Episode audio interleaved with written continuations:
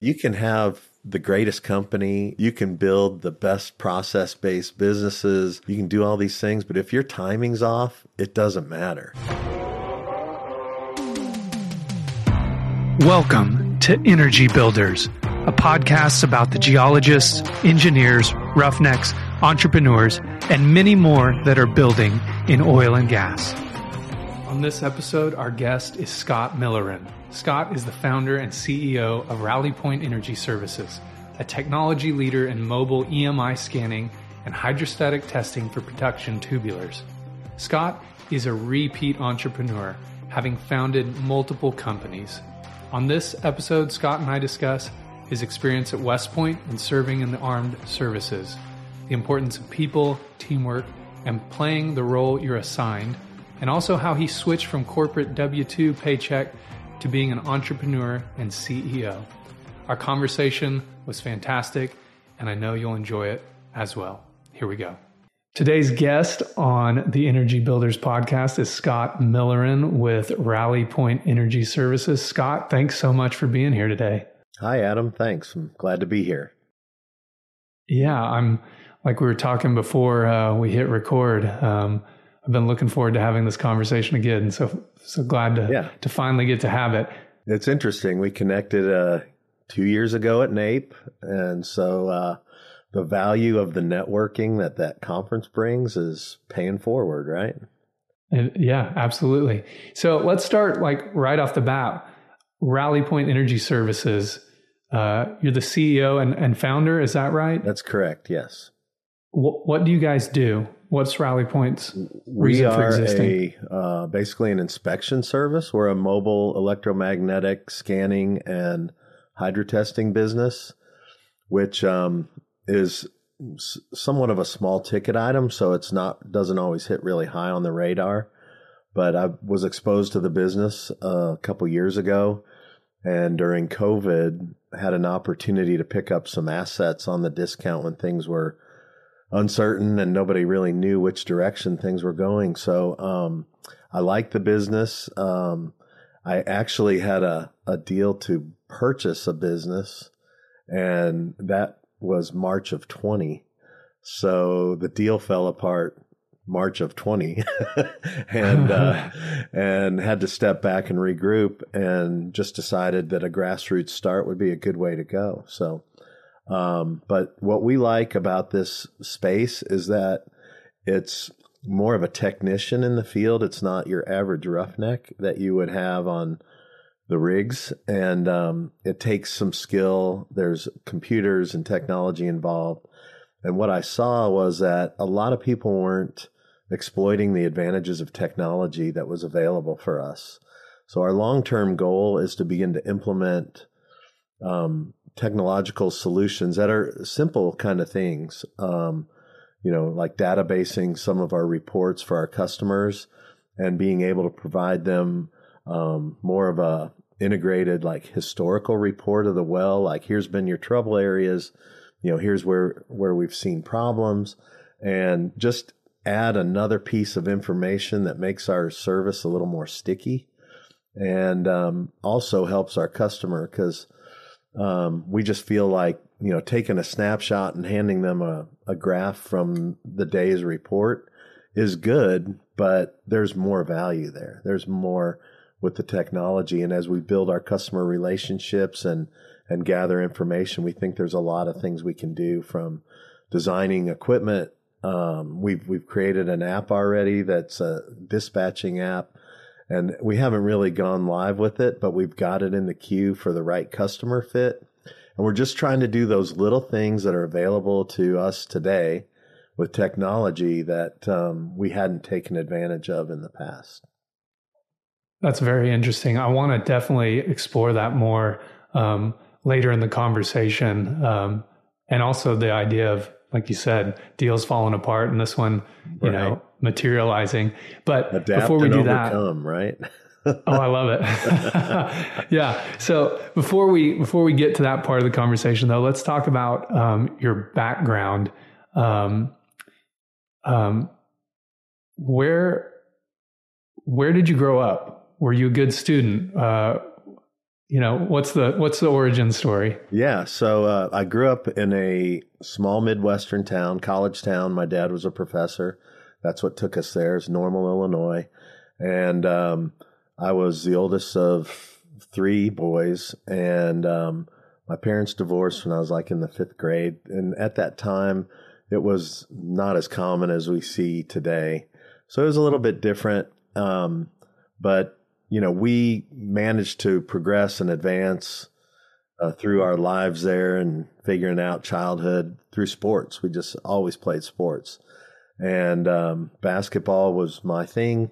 That was my pathway to college. And um, I was a recruited basketball player for West Point. Um, I played there from eighty-one to eighty-five, um, just right in the post-Coach K era. So Coach K had just left, and but it was still a great program.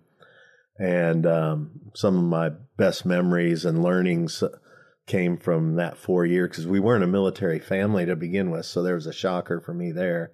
And then right. Division One college sports was also another, you know, step up. So a lot coming at, at me, but um, through the team. That sounds like a lot of, a lot of discipline, a lot of routine, a lot of, did you have that in your I, life I did up not. To that point? I, I had to, I had to get on the train pretty quick. You know, it was, uh, it was sink or swim for me. And, uh, you know, really the, the team pulled me through a lot of that. That's where, you know, I had my closest friends and the challenges we could share, you know, the, the challenges we were having and the problems and the things that come with, with that lifestyle. And most of us did not have a military background. So that was all a learning curve for us. But I, you know, I, we just had an alumni gathering at West Point. As, you know, we're going on thirty-five years since we've been there. And um, it was a, you know, you just pick up where you left off, no matter what age you are. You know, you, you go see your old buddies and it's right back to the way things were. So it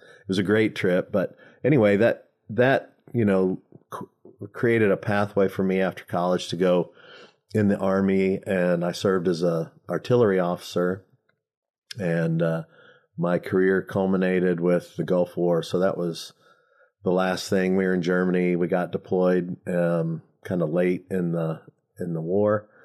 Went over. We're frontline unit, which we didn't expect the, the, coming from Germany, and Um, there are a lot of experiences related to that that uh, just weren't what you saw on C N N at the time. It was first live war, I think, that people were watching. So um, I wrapped up my military career with that, which was a great ending because everything turned out pretty well. And um, and then I I went through a headhunter and interviewed with a variety of companies, and um, actually really liked the sound of a drilling company. You know, that was a combination of being in the office and in the field.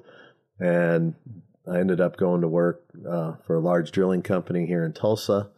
And uh, the first thing they do is get you acclimated and then send you out on the rig as a roughneck for a year. So I got to roughneck in uh, South Texas, offshore California, and spent a year on the rigs, which was, um, you know, a great time to transition, because anytime you go into a new uh, company, new environment, there's a vocabulary there, there's, uh, you know, the culture and, and all the things. And it g- gave you time to have really no responsibility other than doing your job uh, on the rig, but a chance to get to know the, the kind of people you're going to work with, and the, the lingo, and you know, what a V door key is, and all those kind of things that, that come up through the course of that. So that, that opened the door to my career in oil and gas. And um, I stayed there for thirteen years and had an opportunity to get uh, my M B A while I was working in California at Pepperdine.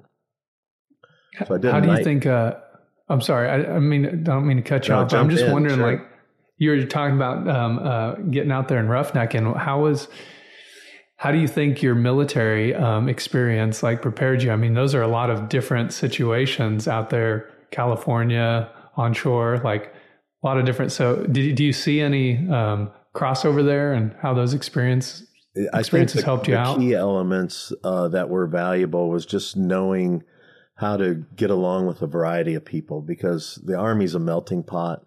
And, you know, coming from my upbringing, I didn't travel a lot or see a lot. Um, so when uh, when the military uh, came into play, you were moving every so often. I think so far my wife and I have moved maybe sixteen times in thirty-three years of marriage. So, you know, it's like once every two years you're you're pulling up and you're you're moving.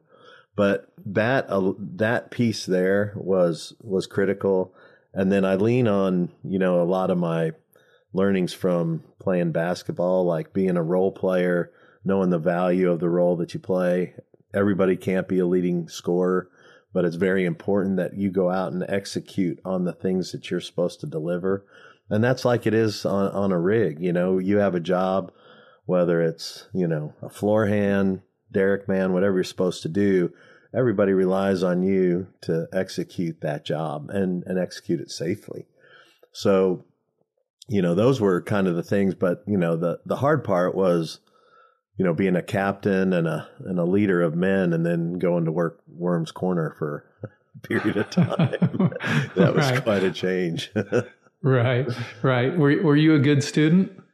I, I was naturally a good student in high school, but I was lucky because I learned well in class, and then I got to West Point, and the world was very different. I I had to do a learn to study outside of the classroom, and um, I will say that I did not catch on to that too quickly. It took me like two years there, and then I finally figured out how to better manage my time and, you know, not be caught catching up, try to get ahead, and And um, so I, I ended up doing well, but uh, the first two years are nothing to brag about. So it's a good mix of good and bad. Gotcha. Gotcha. So I'm wondering, do you have any, do you remember any um, maybe formational experiences as a kid um, that looking back, you're like, that was kind of planting a seed of, of entrepreneurship, or no, anything um, there? You know, I, I always dreamed of, uh, my dream as a kid was like being a designer, an inventor, that kind of thing.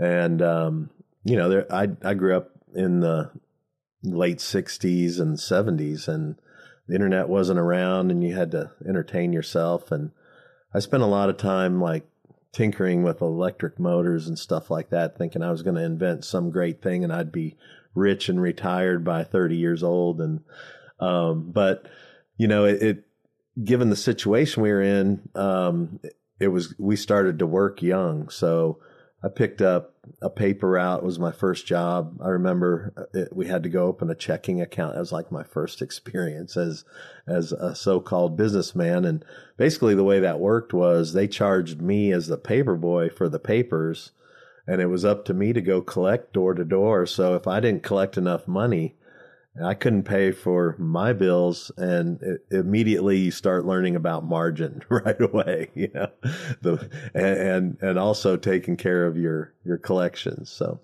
um, great lessons from a paper route, but I think that's a dying breed. I don't know if they deliver papers anymore, or at yeah, least in I don't that think traditional so. way. It's uh, all I, d- I don't internet. think so. Yeah. It's all, but it's all on your on, iPad and, and phone. I did like, uh, we would pick up construction jobs, little small jobs.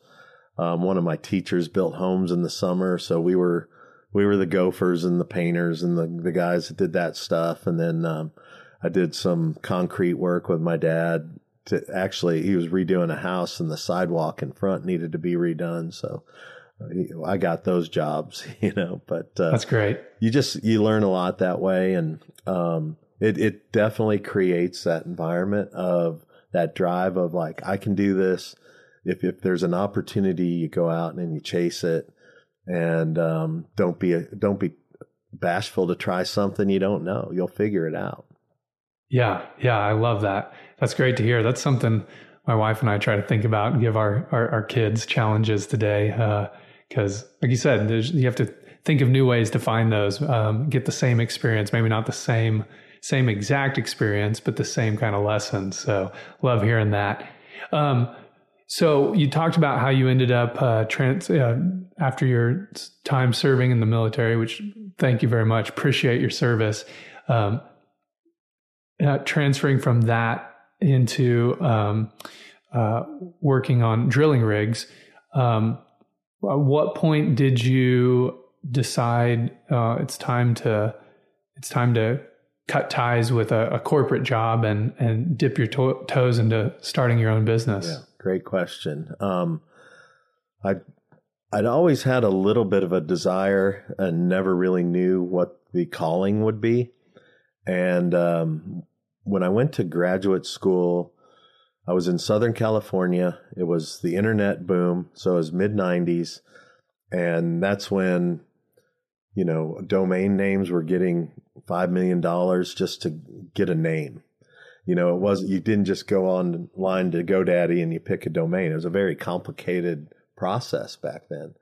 And there was so much energy, and we were just hearing all about the internet, the internet. And the, um, we would, we would sit around and, and just wring our hands and try to think of, how do you take advantage of the internet? How do you get this tool and use it to make money and, and provide something for customers that's going to be of value? Because if you remember at the time, I mean, there were a lot of bad startups that got a lot of money and came and went pretty fast. Uh, I, I don't remember the company name, but they had the sock puppets and they were doing something related to pets, you know, but, um, so that was the ongoing interest, is like, what do we do?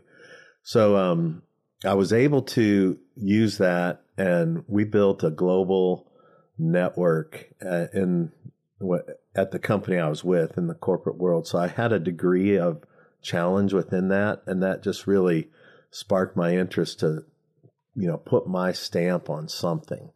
And um, an opportunity came to start a drilling company within an operator. Uh, they were acquiring a lot of acreage in Arkansas and wanted, and rates were high, so they wanted to own their own rigs. And it was a perfect segue for me to step away from a corporate job, have an entrepreneurial opportunity, but still have the safety net of a larger corporation. They gave us a lot of freedom, and um, we had to go out and build a business, which we did. We we fielded fifteen rigs, hired three hundred people in a year, and were operating in Arkansas and delivering results for our our company. And that was really exciting. That was a fun time. But um, towards the end of that, you know, there were more and more opportunities. Um, J B. Hunt's a big Arkansas guy, and he was interested in getting into oil and gas. So there was an opportunity to start a drilling company with his backing, which was a great combination, a great opportunity. Um, it never really fully um, bloomed. Mister Hunt passed away before we got the rigs built. And, uh, you know, it just ended up losing a little wind in its sails. But um, we, we were able to take that business plan and um, basically recreate it with different funding. And um, we went out and we were turnkey in wells in West Texas, because no one in West Texas at the time wanted new rigs or would pay for them.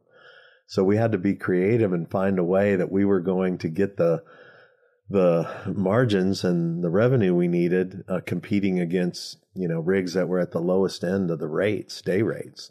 So we mm-hmm. ended up, we did a whole lot of turnkeys, and that's a risky way to go. I don't even think people do them nowadays, but no, it was, yeah, a, no. It was a great opportunity. We were drilling a couple wells a month. Um, it put us more connected with our customers because we were coordinating a lot of the aspects of the well, and it was just a great time for that to come up. We were too far ahead. Wait, what time the, is this? What time this is this? This would have been um, like oh three to oh six, oh five, oh six. So um, there, the the industry was was strong, but it was heading into the the effects of the collapse of the housing market in oh seven, oh eight.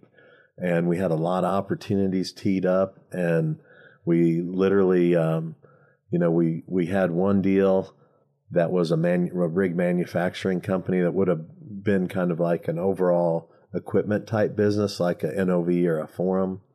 And we were, we were road showing that. And we were literally in um, New York City. Energy was hot. We had all kinds of people interested in backing our deal. And when the housing market came and crashed, people that we were talking to never answered their phone again.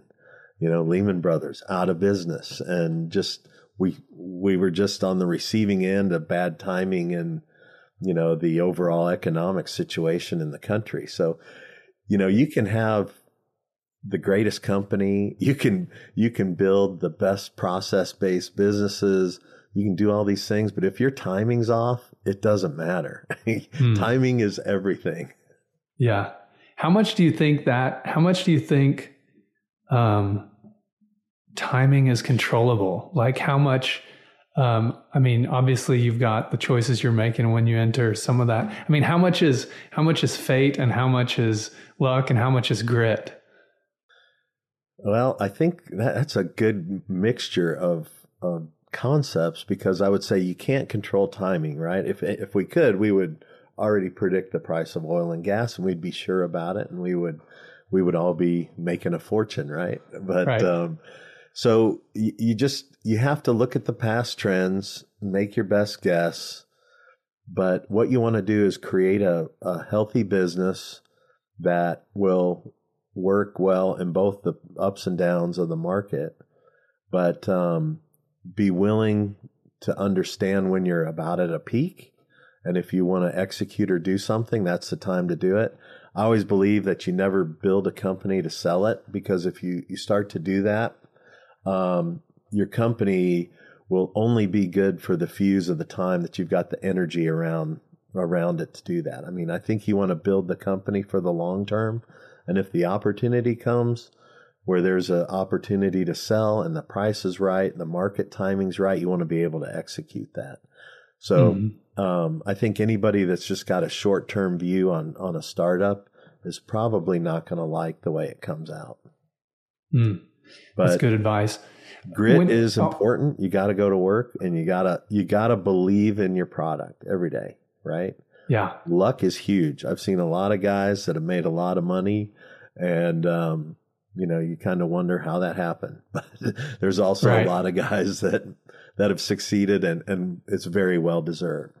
Um, there's been businesses that failed simply on timing. You know, you you go out, and I have a great example in my personal experience. Um, I don't know if you want to hear about it now or you want me to interject that no, later. That's, that's, no, please do. Please share. We uh, so we got into a special service pumping.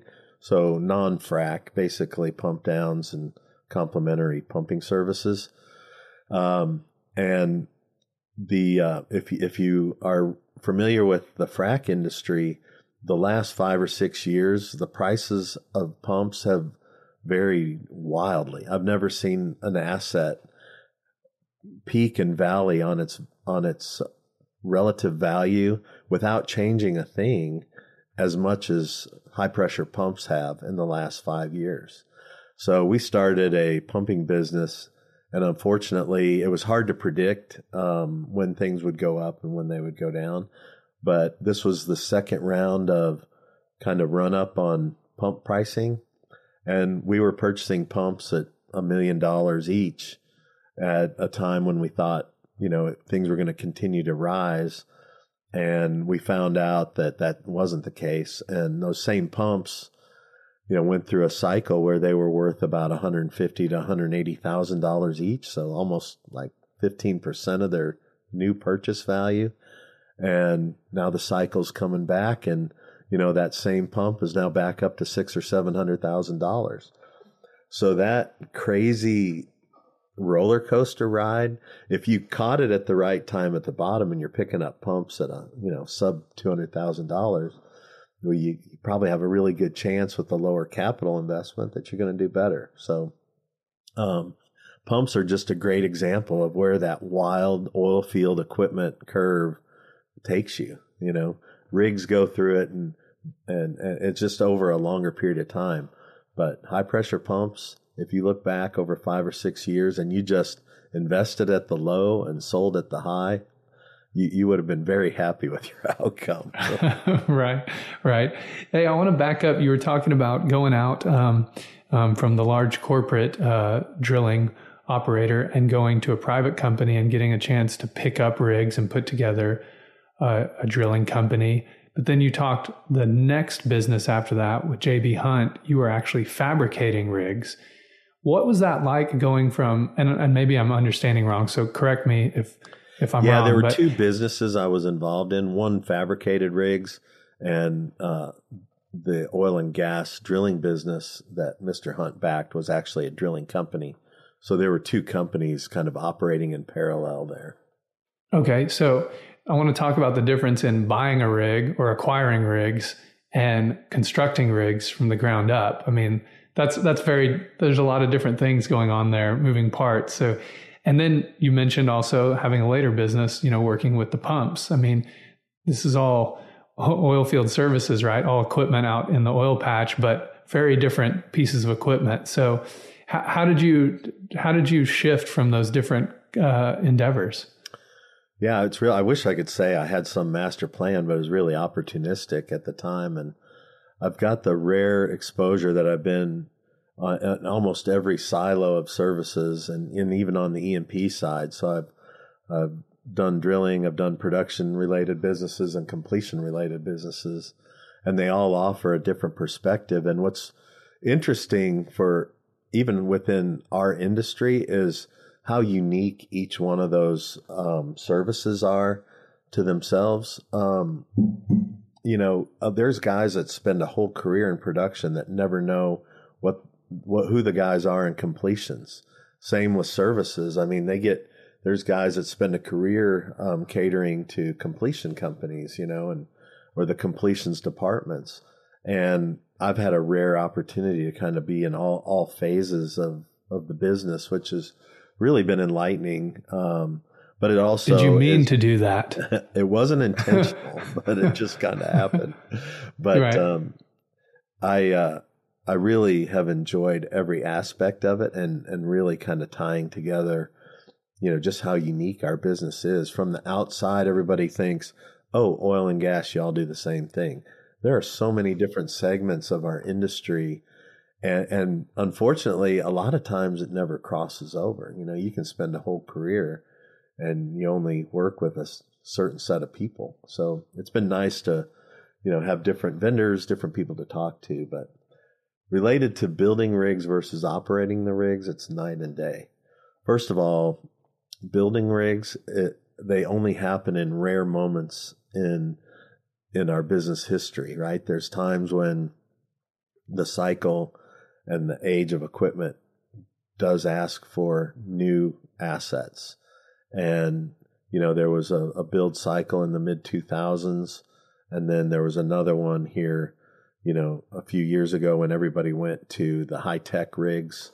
The uh, there was a demand for the A C driven rigs and, and that sort of thing. So those, those periods of time drove um, manufacturing, but those things go to zero in between. So that, that was kind of a, drilling is a harsh reality, kind of like frack. Um, when those businesses, you know, decline or, or the demand falls, they can go to zero. You'll see rig stack, pump stack. And as a, a business owner, um, that's an incredibly tough time to manage through, because it's always fun to hire people, grow, build your business, but the worst days are the days you wake up and you have to decide that it's time to lay off or cut back and just get as skinny as you can to survive a downturn. And nobody likes doing that. You don't like being the guy that that happens to, and you don't like being the guy that has to do it. So that is really, I think, the worst part of what we do in our business is the extreme peaks and valleys that we have to manage through. And you'd think over time we'd find a way to manage that, but uh, we never can seem to get the prices to be that cooperative, right? So, right, um, right. Well, you, don't you know the oil and gas companies? We all we set the prices. Didn't you know that, Scott? If you're paying attention to the, yeah, I forgot. To the news. Yeah, and you, you decide when you want to make billions of dollars and, and when you don't, right? When you want to lose it, yeah. Well, I want to ask you, you, you kind of alluded to that. Um, I want to ask you, you've started a lot of businesses. You've um, founded and run and operated a lot of businesses. Can you talk about, um, you alluded to that, the, the down cycle. Um, Can you talk about some of the um, wins, um, the great experiences of running your own business, and then maybe some of the those those down, those valley moments where it yeah, doesn't well, feel so good to run right. your own business? Yeah, no, I I, I can speak to those. Uh, in, in fact, there's a lot of, you know, there's personal pride and success that you have, and then there's what the public perceives as pride, you know, it's success too. So on two levels there, I mean, I can say that with all of the businesses we've created, there's been a passion, there's been a great group of people, there's been young people that come in that have opportunities they wouldn't have if they stayed in a traditional job. And and that's the good part about what we do. We create opportunities for people to really excel and step out and have opportunities. Um, the probably the biggest success publicly has been, uh, you know, Ranger Energy Services. We started that with private equity, and um, we had an agreement with uh, an Eagleford operator to do a number of rigs, which um, challenged us somewhat because that number changed and our planning had to modify. But um, it, it, they did become, and, and still are to this day for the company, a long-term uh, customer, and and were key in, in creating the business. But um, we built uh, Ranger initially up to seventeen rigs. And then if you remember, the public markets in the uh, seventeen timeframe all of a sudden had a window of being very favorable to oil field services. And we, we don't always get that that great opportunity. So there was a window to take the company public, but we had to scale, and we had to scale quick.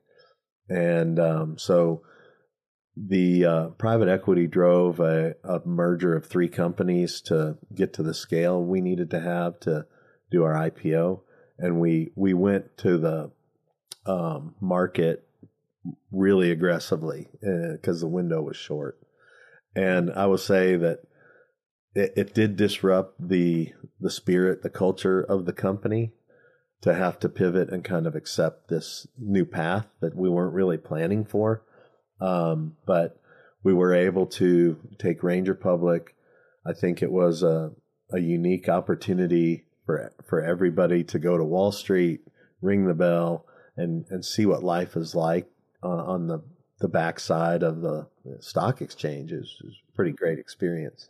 So publicly, that that's looks like a pretty big success. And I think Ranger's the largest well servicing company now in the country with their acquisition of, of Basics. So it's, I left a while ago. I'm not trying to take credit for what they've achieved, but it's been great to see what they've done um, with the assets they had. And you know, there were struggles for a couple years um, after merging all these these uh, companies together, and, and they they came out of that, and the path forward looks really good for them. So um, that, I think I would probably put my thumbprint on and say that was a, a win, a good one. Um, I would say that um, the pump company I referred to earlier was was probably our our my personal disappointment. It wasn't a huge loss because we never really got the scale we needed.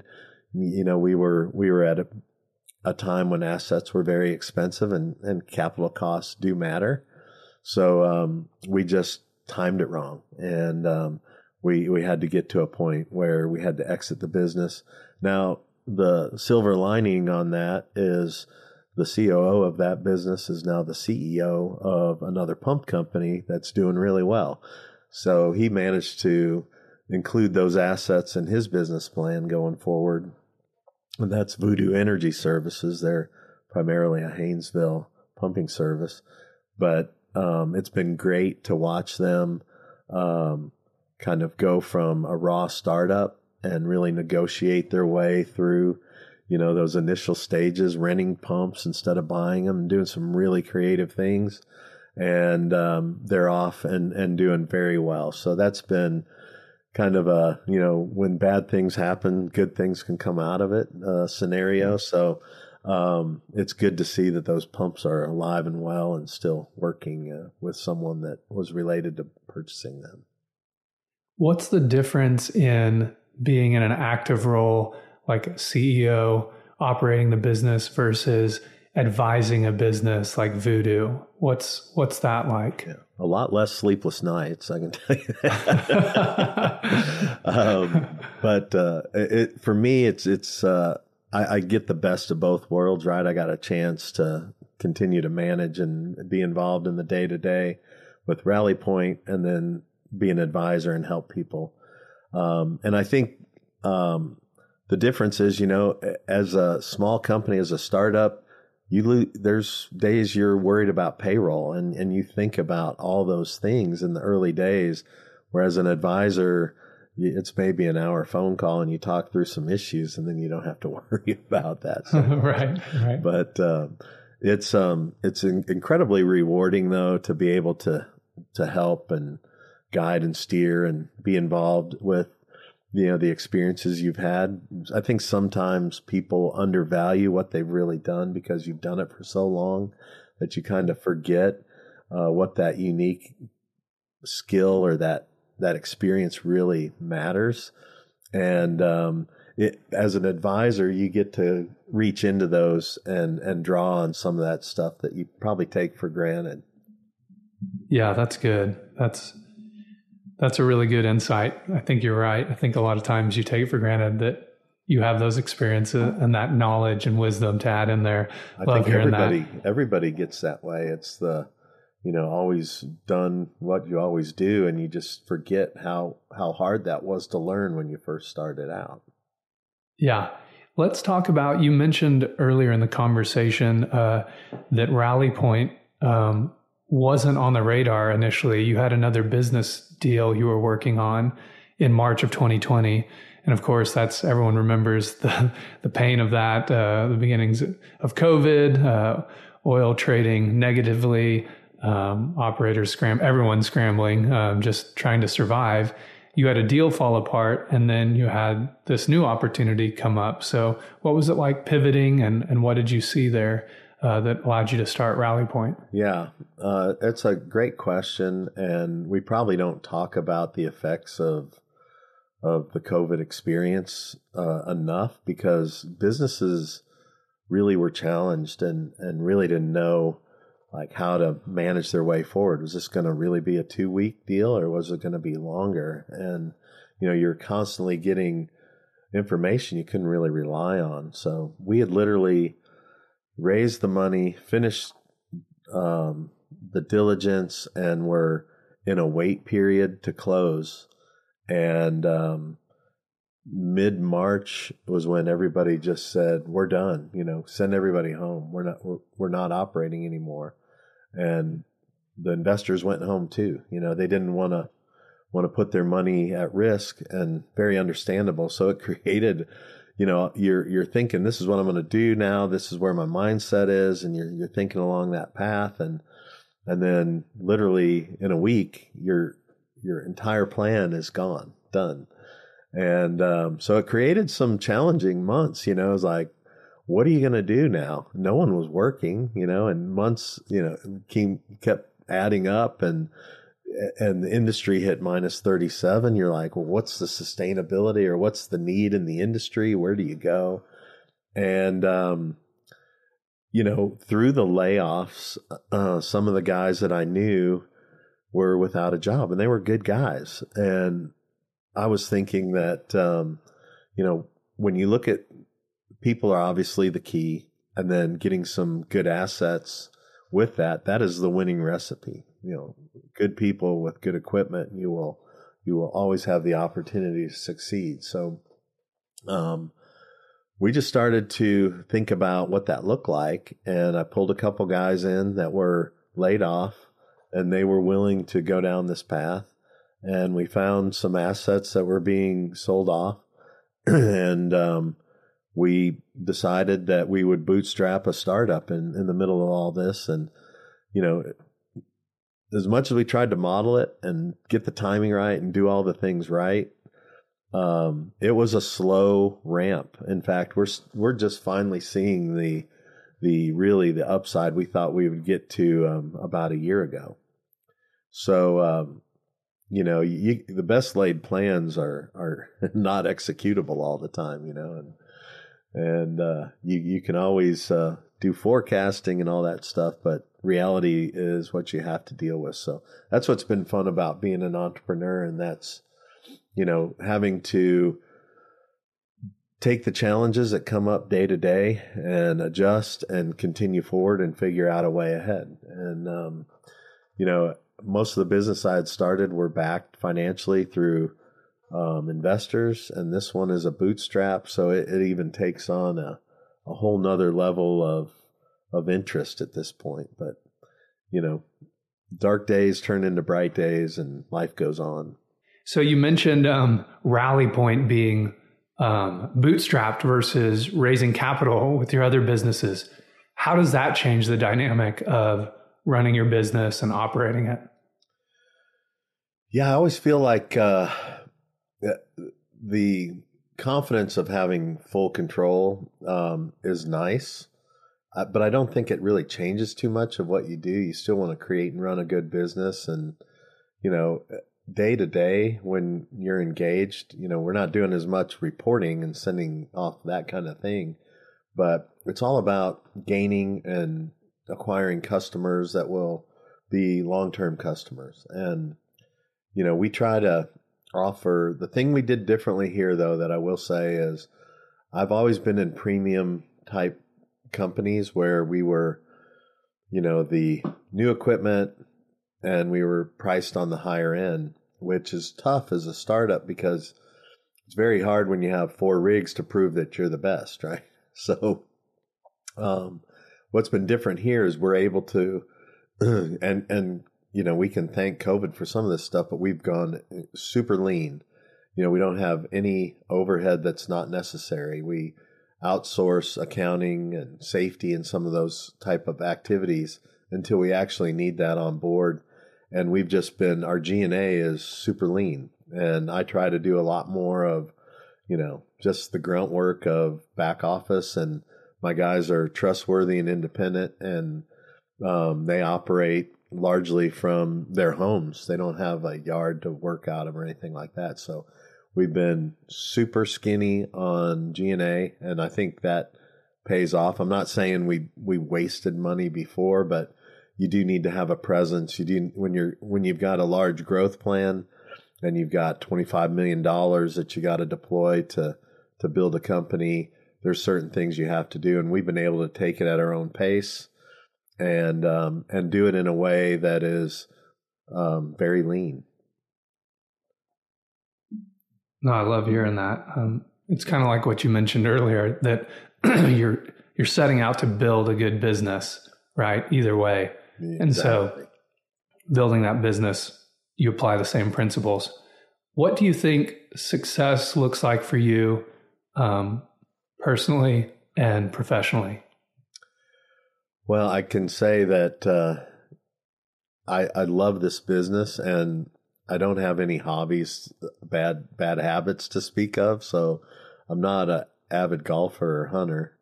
Uh, certainly enjoy time off, but um, you know, I think my hobby is also my living. You know, it's it's creating and advising and being involved in businesses. We have some separate investments. We do some home renovations. We actually, my wife and daughter are big horse people, so we've invested in a horse that we're bringing in from Europe, and just kind of doing some creative things that, you know, keep it fresh. And every day there's some different challenges that pop up. And I think that for me is, is really success, is to be, a, be, be able to continue to be involved in these things and, and pursue opportunities that are interesting to me and my family, and, um, and then help the guys that I've worked with along the way, because, uh, you know, I value all those relationships, and, and I think that those are long-term, and, you know, we uh, we lean on each other for for help, and it's it's just been, you know, the oil field has afforded me all of that. So I, I do feel like I've, I've achieved a lot of success, but at the same time, you know, that um, I think that as you get older, your matrix changes a little bit. It's not so much about money as much as it is about, you know, staying engaged with the things that are important to you. And, um, you know, it, it all seems to be in more of a balance. You know, I, when I was younger, I wanted to hit it, hit a lick and be retired and, you know, be like one of these tech guys that have, you know, multi-million dollars at thirty and I don't have to do anything the rest of my life. And I've had some breaks and I found out I don't really like that. You know, it's not, I, I like to be engaged. It's good, good for everybody, I think, to have something you wake up for every day. Talked to a lot of retired guys who's like, yeah, there's only so much golf you can play. You know, I, I want to do something else. So, um, those are all the kind of things that I think, um, I don't know if I directly answered your question, but those are the kind of things that, um, I think are what success is really all about. What does success for RallyPoint look like to you? Is this, is this a generational company that you pass down to your kids? Is this something that you sell? Is this something, what, what does that look like? Yeah, that's a, that's a good question. What I'd really like to see with RallyPoint is just a good margin producing business that creates cash flow. And the way I set it up, which is something unique to the way this business was built, is um, I always, I, I want the key guys to, to see the success of the company. Like when the company does well, I want them to do well too. And um, I w- also want them to be engaged in the business. So, you know, there's incentives in place and bonuses in place when we reach a certain level of activity. Um, the trucks catch a certain number of jobs a month. Once they reach kind of their payback point, then at that point going forward, they start to get the benefits of the upside. And that's that's how I think it should be for anybody. So everybody that works here has an incentive, a motivation to engage in a successful business. You know, I've seen guys that want to sit back and not go for call outs because they're the more senior guys and they're still getting paid, you know, they're on the clock.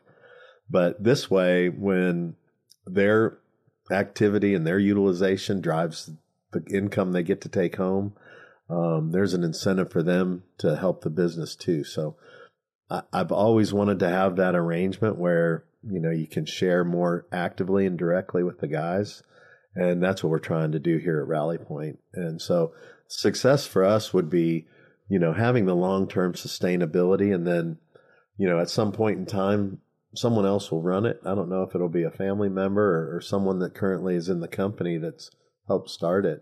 But I think the, the long-term view for me is just having a, a business that we see opportunities to grow. Um, we, we create a steady income for everybody involved, and everybody wins when the company wins. Did, did aligning incentives and, and, um, is that something that came natural to you, um, as a leader, as a C E O, as a businessman, or is that something you had to learn?